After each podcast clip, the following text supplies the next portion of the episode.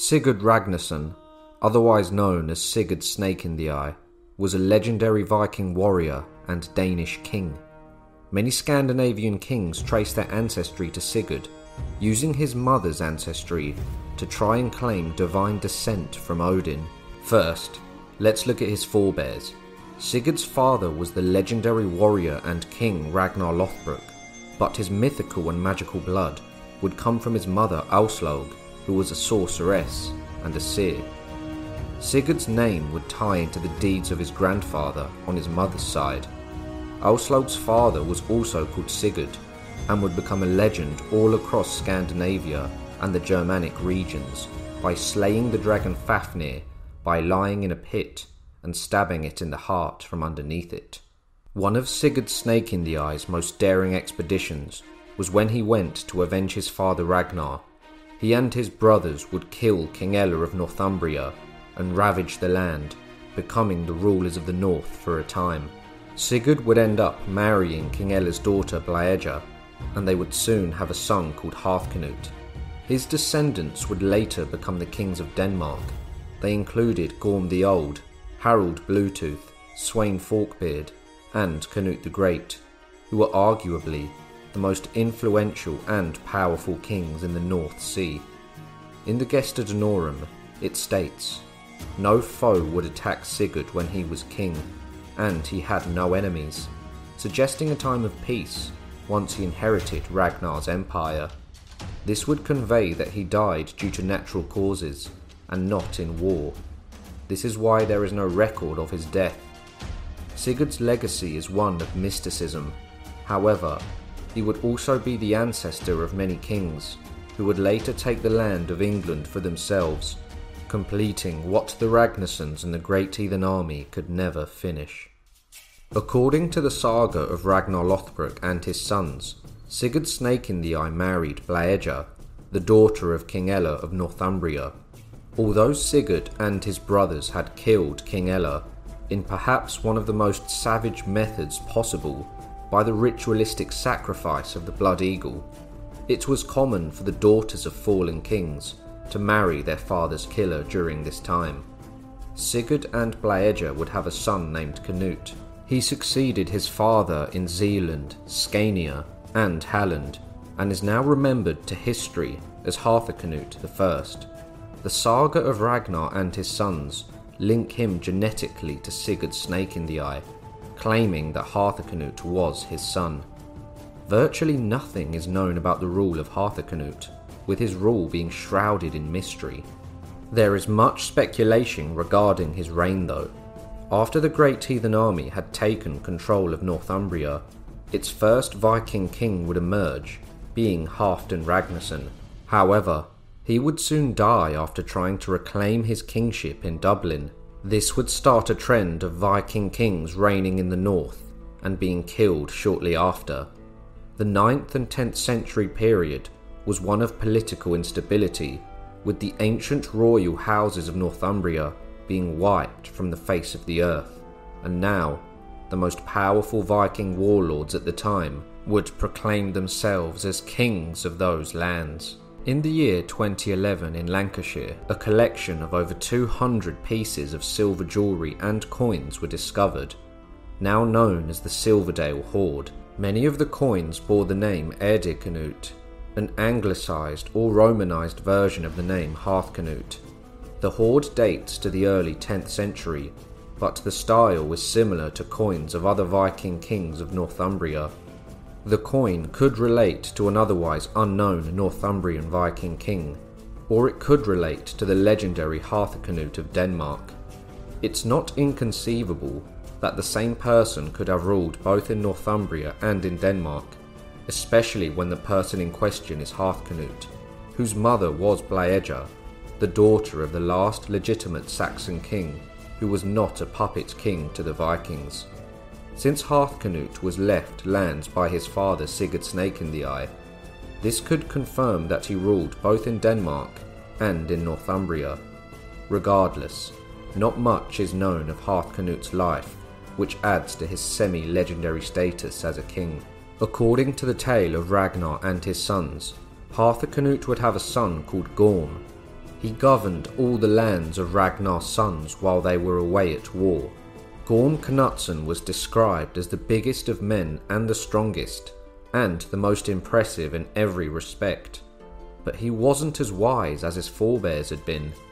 When Harthacnut died, Gorm would ascend to the throne and would become the King of Denmark in the year 936. So his father Harthacnut would have died that year, or a few years before. Thus, the line of Ragnar Lothbrok and Sigurd Snake in the Eye was still going strong, with them being the kings of Denmark and perhaps Northumbria. However, Harthacnut's reign remains one of mystery, shrouded in uncertainty. Gorm's early life remains veiled in historical obscurity.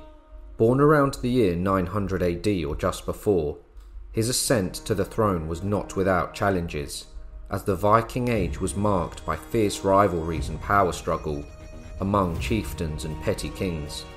Nevertheless, Gorm managed to consolidate his rule, becoming the first historically recognised king of Denmark.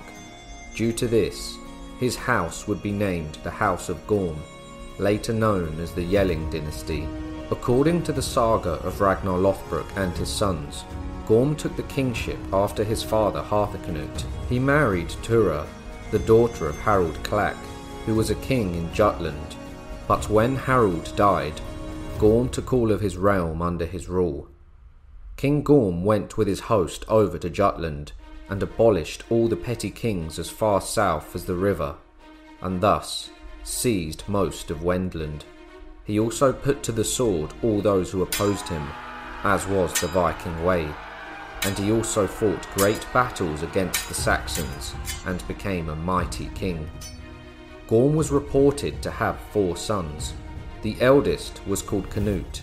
He was described as a very handsome man, and Gorm loved him above any other, and so did all the people. He was also called the love of the Danes. His second son was called Harold, now remembered to history as Harold Bluetooth. His third son was Strut Harold, the Jarl of Scania, who was the father of Thorkel the Tall, and his fourth son was Toke Gormson, a Danish warlord. Gorm would also have a daughter named Gunhild, a reputed sorcerer, and she is now remembered to history as the mother of kings. According to the Gesta Danorum, Gorm's soul was ever hostile to religion. He tried to wipe out the Christian religion in his lands as they were the most abominable of men. He would torture Christian priests and demolish their chapels in order for the old gods to show themselves once more. When Gorm's wife Tura died, he raised three Jelling stones in memory of his wife. They are massive carved rune stones found at the town of Jelling in Denmark. The stone reads, King Gorm made this monument in memory of Tura his wife. Denmark's adornment. According to the tale of Ragnar Lothbrok and his sons, towards the end of Gorm's life, a Danish army went to England, and the leaders of the army were his two eldest sons, Canute and Harold. They seized large parts of the kingdom in Northumbria, which Ivar the Boneless had once ruled. The king of Northumbria at the time marched against them, and the sons of Gorm would go to war against the ancient kingdom of Northumbria and a great many Danes fell. Later, during the war, Canute and Harold fought a great unnamed battle and emerged victorious. They then marched south to York, and the whole populace accepted their rule. However, one day, Canute and Harold went bathing in the sea, due to the weather being very hot. As Gorm's sons were swimming between the ships, some men rushed down from the land and shot arrows at them Canute was mortally wounded. They would then take his body and carry it out to the ship. This emboldened the Northumbrians to attack Harold and the remainder of the men, and they would escape back to Denmark. According to the Gesta Danorum, Gorm had now reached the extremity of his days, having been blind for many years, and had prolonged his old age. His priority was the welfare of his sons. However, Gorm would soon receive the tidings of his eldest son's death, and when he heard the news, he collapsed from his grief and died the following day. Gorm died in the year 964 and is now remembered to history as Gorm the Old. When Harold ascended the Danish throne, it was a transitional time at the height of the Viking Age. King Harald Bluetooth would leave his mark on the world by abandoning the gods of old and his forefathers. This is his story. Harold Bluetooth was born in around the year 910 and was the son of Gorm the Old, whose grandfather was rumoured to be Sigurd Snake in the Eye, a semi legendary warrior and king. His father in turn was Ragnar Lothbrok, the legendary Viking king and raider. So Harold came from legendary and noble blood, who were all pagan to the core. Ragnar's wife Aslaug was even believed to be a sorceress, so not only noble, but strong pagan blood ran through Harold's veins. His father Gorm was also a fierce follower of Odin and the old gods. So strong were his beliefs that he invaded Friesland in the year 934 and demolished many Christian churches in the process. Harold also had an older brother named Canute, also known as the Love of the Danes. Grand Canyon University's RN to BSN online degree program makes earning your bachelor's in nursing possible. Balance online coursework with local in person clinicals to position yourself for potential leadership opportunities in the time you have from wherever you are, leaving room for what matters. Achieve your goals with your personalized plan and team behind you. Find your purpose at Grand Canyon University. Visit gcu.edu and was the heir to the throne. However, he was killed while on a raid in Britain, leaving Harold as next in line to the throne. His father Gorm would die after he heard of his beloved son's death. Thus, in one foul swoop, Harold was now unexpectedly the King of Denmark. Harold would continue his father Gorm's work in unifying Denmark under one rule, and in this he was very successful already being battle hardened by his raids and adventures in Dublin and other lands. He would also strengthen the fortifications of his kingdom and build numerous ring forts. To everyone, everything seemed well. The kingdom was expanding, great defensive structures were being built, but Harold's mind was opening up to an idea that would change the very nature of all of his subjects. Harold would begin supporting a new policy of the toleration of Christians, he allowed Christians to spread the gospel in Jutland.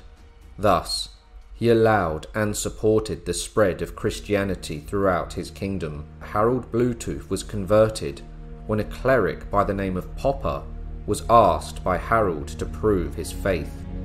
Poppo then in front of Harold and many other pagans would carry a heavy iron heated with fire without being burned.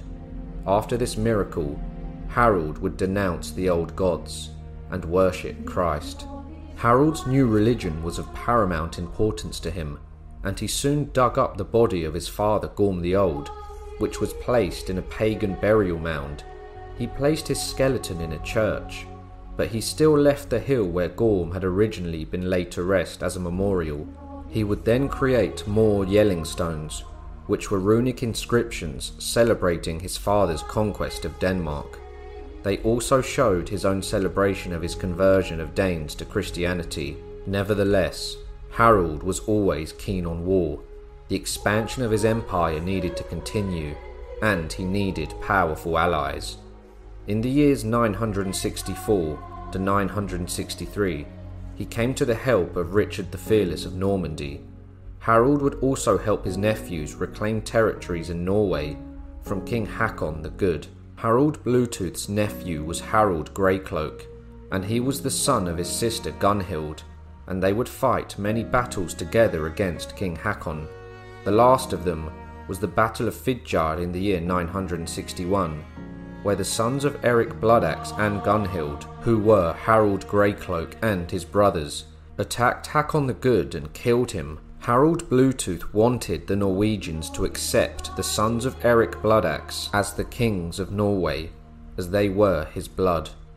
Harold Bluetooth's Christian nephews would now become the kings of Norway. Unfortunately, they were heavy handed in spreading their faith, and would break up pagan sacrifices and make life very difficult for the heathens. This made a significant unrest in the kingdom. Harold Greycloak would soon stop asking his uncle Harold Bluetooth for words of wisdom.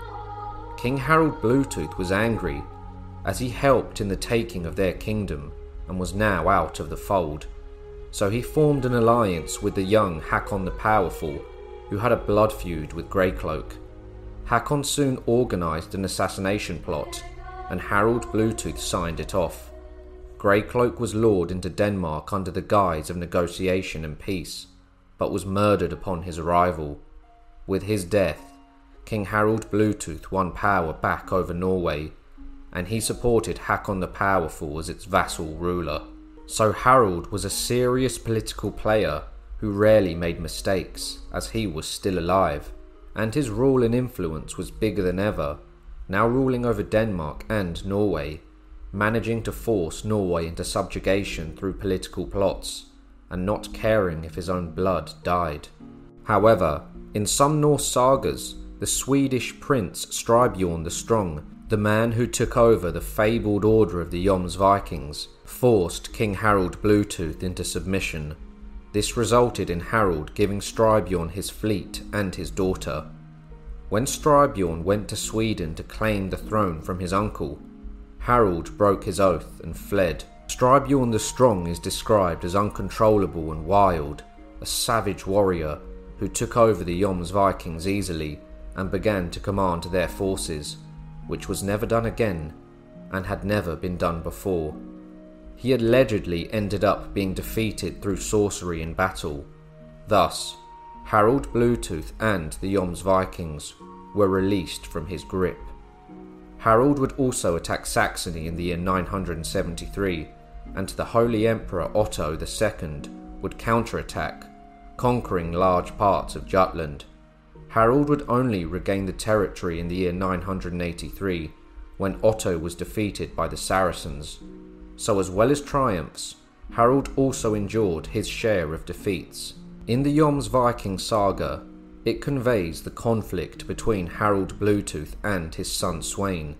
It states that Harold would send Sweyn to be fostered at Jomsborg by the Jomsvikings. Harold would also give his son Sweyn ships to go raiding, but Sweyn simply added his father's men to his own personal army that he would later use to usurp Harold. Father and son would soon go to war against one another. A battle on the water would soon commence, but it had no clear victor, and in the evening, both armies would anchor their ships at the bottom of the creek. Palnatoke, the chief of the Jomsvikings and Sweyn's foster father, arrived at the battle with 24 ships. Palnatoke would soon go ashore alone, taking his bow and quiver. Night had already fallen, and it was dark, and in the distance, Palnatoke saw a fire in the forest and made a detour towards it. Recognizing that it was King Harold trying to keep warm, he put an arrow in him, and King Harold would die then and there. King Harold Bluetooth was the first King of Denmark to receive baptism and spread the word of God. Since the monarchs of Denmark were now Christian and had abandoned the old gods, and the gods of their ancestors, the people in their kingdom would soon follow. As the years passed, the gods of old would fade from this world, no longer being worshipped, and their practices would diminish. Thus, the start of the death of the Old Norse gods had begun, all due to the miracle that Harold had witnessed. Thousands of years of spiritualism, sacrifice, and other pagan beliefs would soon be forgotten and would become persecuted. One of history's most successful but forgotten kings was Sweyn Forkbeard, the first Viking king of England. Most people have only heard of his son Canute the Great, who is now famous for forging the North Sea Empire and the legend of him commanding the waves of the tide. But Sweyn Forkbeard was the man who made everything possible for Canute much like Alexander the Great and his father Philip of Macedon, Sweyn gave his son the blueprint to be powerful and to be later known as the Great. But who was this legendary and largely forgotten king? First, let's look into his ancestry and early life. Sweyn was descended from one of the greatest bloodlines in Viking history, with his father being Harald Bluetooth. Thus, his ancestor was Sigurd Snake in the Eye, the son of Ragnar Lothbrok. Sweyn was born on the 17th of April in the year 963. His father Harald would abandon the gods of old and was the first of the Scandinavian kings to be baptized. Not much is known about Sweyn's childhood, but we can assume he had one of the best upbringings possible, and due to events later in his life, it is evident that he was tutored in the art of warfare and how to use the sword and axe. According to the Jomsviking saga, Sweyn was raised at Jomsborg alongside the Jomsvikings, and his foster father was the chief at the time called Palnatoke. The Jomsvikings were a famous order of Viking mercenaries. Sweyn's appearance in historical records are rather brutal. According to medieval writers, Sweyn revolted against his own father, King Harald Bluetooth. In Snorri Sturluson's Chronicle of the Kings of Norway, Sweyn is said to have asked Harald for a part of Denmark. Harald denied his request, and Sweyn then assembled his men and told Harald he was going on a raid, but in reality, he was preparing a takeover. According to the Chronicle of Adam of Bremen, Sweyn allegedly revolted against Harald due to his pagan beliefs and couldn't stand by the Christianization of Denmark. He would ally himself with the famous founder of the Jomsvikings, Palnatoke. The Jomsvikings were a fabled mercenary order and would be powerful allies for Prince Sweyn, regardless. According to the Jomsviking saga, Sweyn and his father Harald Bluetooth would argue regularly as Sweyn would constantly ask his father for ships. According to the saga, Harald reluctantly gave Sweyn more men and ships, and Sweyn would then return to his foster father Palnatoke at Jomsborg. Sweyn then set fire to the countryside of Denmark, beginning his revolt by the sword. It wasn't long until King Harold had finally had enough of his son, and he would personally lead an army in search of Sweyn. Harold would soon find his son's forces, and an unnamed battle on the water would soon commence, with father and son fighting it out for the crown of Denmark. The battle, however, would have no clear victor. Sweyn's foster father Palnatoke, the chief of the Jomsvikings, would arrive with his Viking mercenaries in the evening. Palnatoke then went ashore alone, taking his bow and quiver. Night had already fallen, and in a distance, he saw a fire in a forest and made a detour towards it. He recognized King Harald's face in the distance. He then put an arrow in him, killing him. One arrow was all it took to end the life of a mighty king. After this, Palnatok went back to his ship. In the morning, it became common knowledge that the king was dead. Palnatok would then meet up with Sweyn, and their combined forces would meet the royal fleet by the river. Palnatok then said to the men of the royal fleet, You have two alternatives to fight us or accept Sweyn as king. Palnatoke and Sweyn then summoned an assembly, and Sweyn would be crowned the King of Denmark in the year 986, at the age of 23. Sweyn would soon hold a feast in honour of his father Harold Bluetooth, and Palnatoke would attend, and King Sweyn would greet his old foster father. However, someone whispered in Sweyn's ear, and the king's page then approached Palnatoke holding an arrow, and Sweyn asked if the arrow belonged to Palnatoke. Sweyn asked him, When did you last part with this arrow? Palnatoke then replied, My foster son, I parted with it when I shot your father. Sweyn, enraged, immediately ordered that Palnatoke be killed along with all of his men. Palnatoke drew his sword and cut the man in two that had originally whispered in Sweyn's ear. Palnatok and his Jomsvikings fought their way through the hall, and as the corpses piled up, Sweyn's men became apprehensive to attack Palnatok. Palnatok then sailed back to Jomsborg. However, Sweyn and his foster father may have later had a reconciliation, as Sweyn would foster his own son Canute at Jomsborg years later. During the 990s, Sweyn conducted many raids in England. The raids had such an effect on England that the English nobles agreed to pay tribute to Sweyn. This tribute or payment was known as Danegeld, and it was basically protection money from the Vikings themselves. Sweyn would also take place in the Battle of Svolder.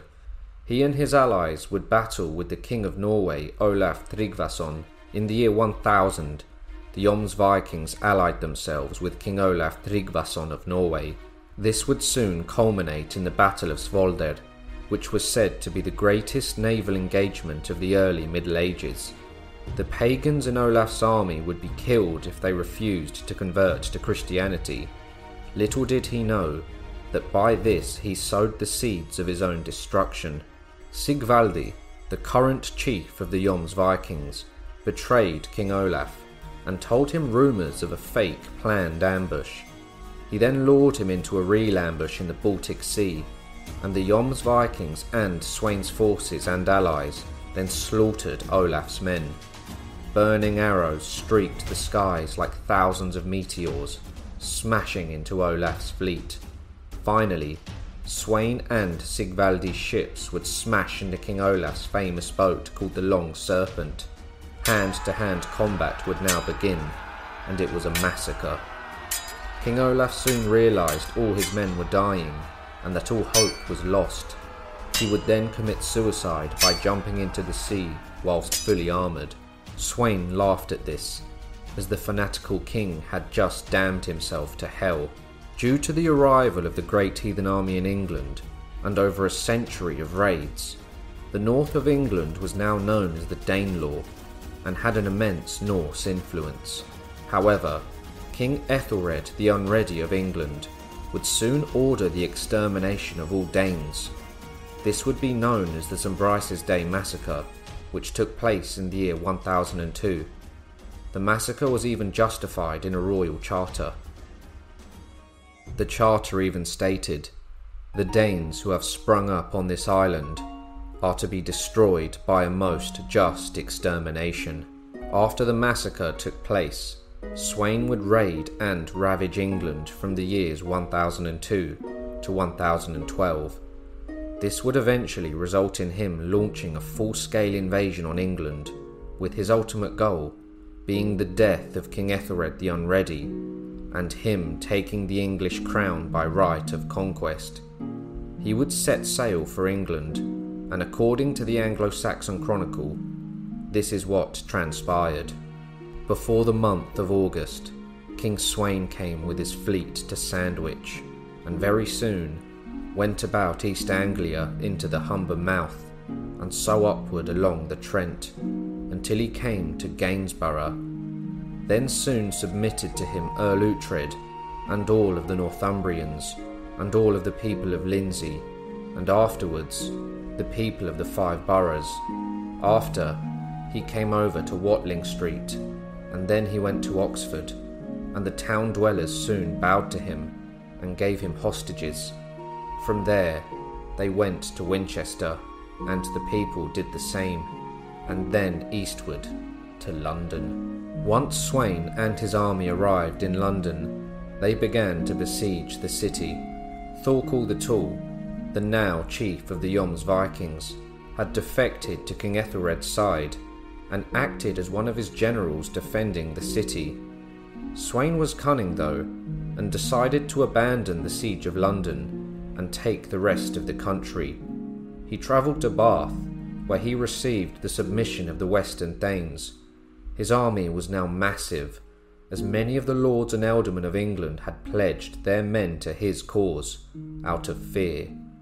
Once word reached London, they too surrendered, knowing their fight and resistance was hopeless.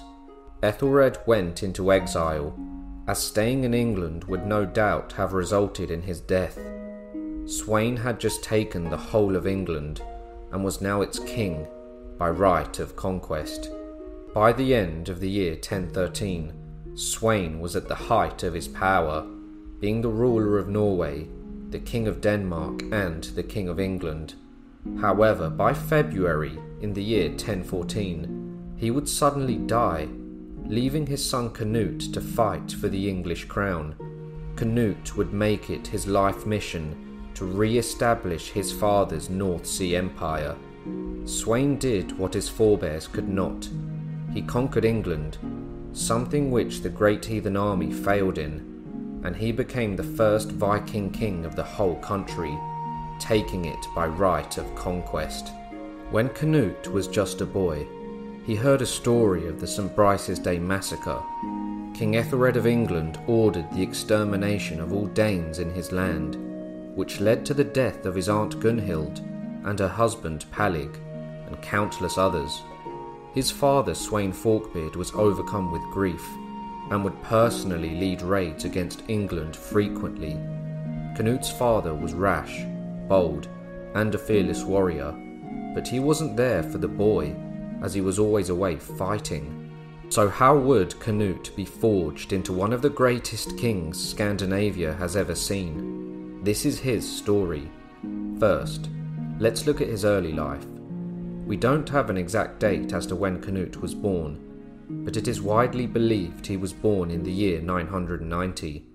He came from a legendary bloodline, with his great great great grandfather being Sigurd Snake in the Eye, the mythic Viking warrior and Danish king, who was the son of Ragnar Lothbrok.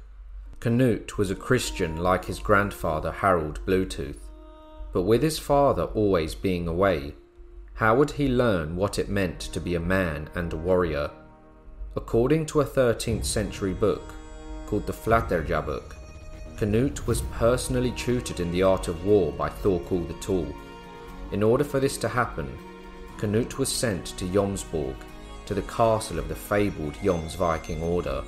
Thorkel the Tall would teach a young Canute the way of the sword, the axe, and how to kill a man. Growing up, Canute admired Thorkel, for he was everything he wanted to be strong, respected, and feared. And Canute would not forget the Lord Thorkel, for he owed him much. Canute's training by Thorkel and the Jomsvikings was so intense that he would be ready for battle in his teens. In the Knutsdrapa, an Old Norse poem, it states that Canute was of no great age when he first went to war but barely anything is known of Canute's early years, apart from his tutorage in Jomsborg. In the year 1012, Canute's old tutor Lord Thorkel was now the leader of the Jomsvikings, and he led a Viking invasion into England with his men. The Jomsvikings caused such devastation and disruption in England, it gave Canute's father King Sweyn the opportunity to finally finish what he started and that was to kill King Ethelred or take his crown. But on this raid, Sweyn would finally take his son Prince Canute with him. By the year 1013, Sweyn and Canute led a full scale invasion on England, and they would sail with hundreds of ships, ready to take the throne and avenge the extermination of Danes ordered by King Ethelred years before. When Canute arrived in England with his father, they together quickly overran all of Northumbria and made their way to London. Conquering London would prove difficult, however, due to Thorkel the Tall defecting to King Ethelred's side after abandoning his individual raids in England. He became one of Ethelred's generals, and he would personally hold London against the forces of Canute and Sweyn. Nonetheless, Thorkel's resistance was in vain, he knew that he could not hold the city due to the overwhelming might of Sweyn and Canute's forces. After all of the lords of England had finally submitted to Sweyn, the Londoners opened the gates to his men, and on Christmas Day in the year 1013, Sweyn was declared as the King of England. Only five weeks after his ascent, however, he would die at the age of 50. Sweyn did not have the time to organise his vast new kingdom, and his sudden death would leave England in chaos. Canute's brother Harold would succeed Sweyn as the King of Denmark, but upon Sweyn's death, the Vikings and the common people of the Danelaw would cry out for Canute to be crowned as the King of England. The Witan, however, who were the king's council composed of the Anglo Saxon nobility, quickly sent word to Normandy to recall Ethelred from his exile. King Ethelred, with the support from the Witan, quickly mustered up a force of loyalists. Ethelred's son at this time was a notable warrior, said to be one of the finest swordsmen in all England, and he would become known to history as Edmund Ironside. He would lead his father's army in a surprise attack against Canute's forces, which led to Canute fleeing across the North Sea. Canute was now at his lowest point. He had lost his father, lost his newly acquired lands, which he had bled for, and he was no king. Canute went to his brother Harold and managed to muster up more men for a new campaign in England as he wasn't going to let all of his father's achievements amount to nothing. So, in the summer of the year 1015, Canute's fleet set sail for England with an immense army. But what Canute faced wouldn't be the bowing and submission of lords, but grisly, bloody warfare. It is said that the battles to come were of an intensity that had not been seen since the days of Alfred the Great. In early September, Canute would arrive in Sandwich. He then sailed around Kent to Wessex and began his campaign, but in order to win, rivers of blood would need to stain the English soil he wished to rule. Edric Streona, the ealdorman of Mercia, deserted King Ethelred, and he and his men joined Canute's forces. Canute's old mentor, the man that taught him to fight and be a man, Lord Thorkel, the commander of the Jomsvikings, also defected to his side and abandoned King Ethelred. Due to their history together and the legend of Thorkel and his men, Canute accepted his allegiance, even though he had allied himself with King Ethelred of England beforehand. Over the next few months, while Canute began his campaign, King Ethelred would die in April of 1016, leaving his son Edmund Ironside to take up the defences of the country, and he was reputed to be one of the finest warriors in the country. Soon enough, after many assaults, raids, and massacres, the famed Edmund Ironside and Canute would face each other head on in the hills of Sherston on June the 25th. The Danish and English armies would clash. Thorkel the Tall would summon his Jomsvikings from their forty ships and would face the enemy in the front line to prove his loyalty to Canute. As the battle raged on, the deaths were piling up. The battle was fierce, and Thorkel and his Jomsvikings would fight with such ferociousness that no man could face them, vanquishing all Englishmen in their path. But Edmund Ironside, the warrior prince, would also fight amazingly, cutting down many Danish troops and inspiring his men to fight on. Canute would also be in the thick of the fighting and would fight with a trance like fury. But once the blood rage wore off the leaders of the armies, Canute and Edmund saw the amount of death and bloodshed and eventually called the battle off. Neither side won that day. There was no celebration that night, for the deaths on both sides were too many to count. Later that year, on October the 16th in the year 1016, a decisive battle would take place that would decide the fate of England. The Battle of Assendon would take place in Essex, where Canute and Thorkel would face off once again against Edmund Ironside. During the battle, the English and Danish armies fought valiantly, but Edric Streona, the ealdorman of Mercia, again betrayed Edmund Ironside and abandoned the battle amidst the carnage, allowing the Vikings to break through the English lines and annihilate Edmund's forces. Edmund would then flee, and Canute and his army would pursue. However, the two leaders would eventually meet to negotiate terms. The Vikings and Canute had such respect for Edmund as a warrior that they allowed him to rule Wessex while Canute ruled the rest of the country, until one of their deaths, in which the survivor would take the whole country. Thorkel, the lord of the Jomsvikings, would be made into the Jarl of East Anglia for his help and fighting prowess against the English.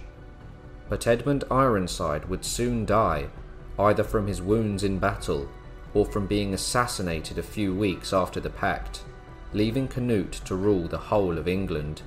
The Witan, the Saxon nobility, and all of the Danes now accepted Canute as their king. He was crowned in London in the year 1017.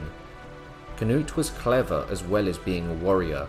He quickly killed off anyone he thought could question his rule or grow to oppose him. He would kill Ethelred's son and would exile Edmund Ironside's infant sons. Edric Streona, the ealdorman of Mercia, would soon grow arrogant and proclaimed that without his desertion, Canute would not have been able to claim the English throne. Canute replied, A man who betrayed one master is likely to do the same to another. While arguing with the king, Edric was decapitated with a battle axe by Eric of Northumbria, who no doubt hated Edric due to his constant treachery. Edric's head was then placed on a spike on London Bridge. A year later, in the year 1018, Canute's brother Harold died. Canute would quickly sail to Denmark to seize the crown, and that he did. With his hold on the Danish crown now being stable, he went back to England in the year 1021. Thorkel would fall out of favour with the king, but the past had made Canute a man of mercy on this occasion, and Thorkel was outlawed instead of being killed. The Norwegian king Olaf Haraldsson would take advantage of Canute residing in England, and he began to launch attacks on Canute's kingdom of Denmark. Word would quickly reach Canute that Norwegian forces were ravaging his lands in Denmark, so he set sail for his homeland at the head of an army. Canute's army was absolutely monstrous. He had around 600 ships, and his own ship was said to be 80 metres long. Canute's army and Olaf Haraldsson's army would soon face off against one another in a battle known as the Holy River, with an alliance between the kings Olaf Haraldsson and Anund Olafsson. The Swedes and Norwegians were attacked in the mouth of a river by the navy of Canute. The likely date is the year 1026, and the apparent victory left Canute in control of Scandinavia. Olaf was still alive though, and went into exile. He was supported by the Swedish king Anund Jacob, who wanted to weaken Canute's power, and he provided Olaf with 400 fighting men and guides that could lead Olaf into Norway. However, in the year 1030, Olaf would meet Canute's army, culminating in the Battle of Stiklestad. The battle was fierce, however, Canute's army was much larger, and amidst the carnage, Olaf himself was killed, receiving three severe wounds one to the knee, a slash to the neck, and while he was leaning against a stone, he received a mortal wound of a spear being thrust into his belly. After the battle, Canute was crowned the King of Norway. His office was now the King of all England and Denmark, and the King of the Norwegians. During Canute's reign of England, there was an era of peace, as he controlled the forces that would regularly raid the English shores and ravage the lands. Many people believed Canute had divine powers and that he could control the tide. So Canute ordered his throne be placed on the shores, and commanded the sea to halt and to not wet his feet. When it did, he turned to his court and said, Let all men know how empty and worthless is the power of kings, for there is none worthy of the name, but he whom heaven, earth, and sea obey by eternal laws. The story about the tides is not about Canute's arrogance, but his humility and submission unto God, showing that even he was only a man, and the true authority and power laid with God. Canute was a devout Christian, who repaired all the churches and monasteries that were looted and ravaged by his army. With his army being largely heathen, he had to tolerate the pagan religion to not alienate his forces. He even went on a pilgrimage to Rome in the year 1027. Canute would die on the 12th of September in the year 1035, aged around 45 years old. His brilliance is what held together the North Sea Empire, and upon his death, it was split, with kings for each country again fighting for control.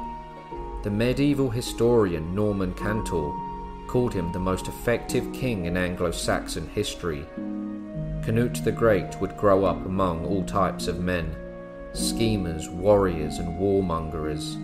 Thorkel forged him into a warrior, and his father Sweyn forged him into a king. He united his father Sweyn's North Sea Empire and even attained a higher level of power, dominating the North Sea for a time. He is now remembered to history as Canute the Great. I hope you all enjoyed the video. If you did, make sure to like, subscribe, and share, and I'll see you all soon for another History Profile.